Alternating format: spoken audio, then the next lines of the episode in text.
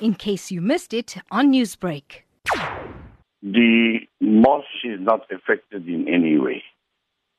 The mosque is not affected in any way. What has happened is the mosque is surrounded in the front by shops and flats. In other words, there are shops at the bottom and there are flats on the top. The fire started in flat number three and it burnt flat two and one and it burnt four, five, six up to flat number seven.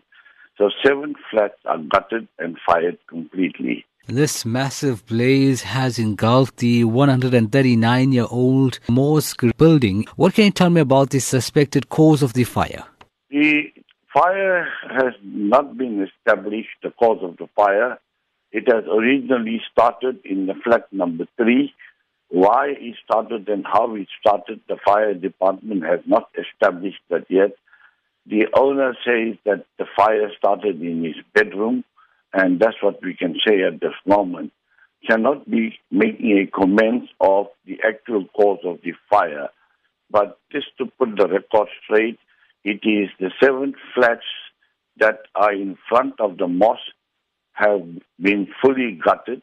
In other words, they're going to be major, major uh, cleanup operation there starting this morning with the insurance and the structural engineers and all necessary precautions have to be taken. And so is the accommodation of the people. We were able to accommodate the staff that stay in the building flat and the other people have been taken away by their respective families. In terms of uh, prayer facilities, we do know the mosque itself has not been affected, but the area around it affected. Uh, how would worshippers be accommodated? Almighty Allah has His own fate. The mosque was closed for five months under lockdown. From March 16 to yesterday, the mosque was closed for public prayer. In other words, only the six people that live the the Imam and the Muazzin used to pray five times a day and on Friday in the mosque.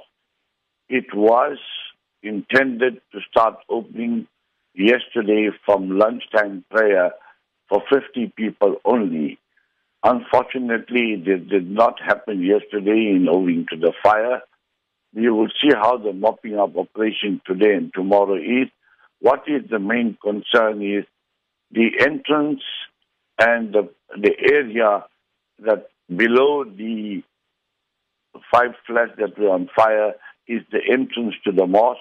And let's see in the next 24 hours what is the mopping up, clearing uh, matter that has to be done and see that the safety is there for people to come in to pray and go. Newsbreak, Lotus FM, powered by SABC News.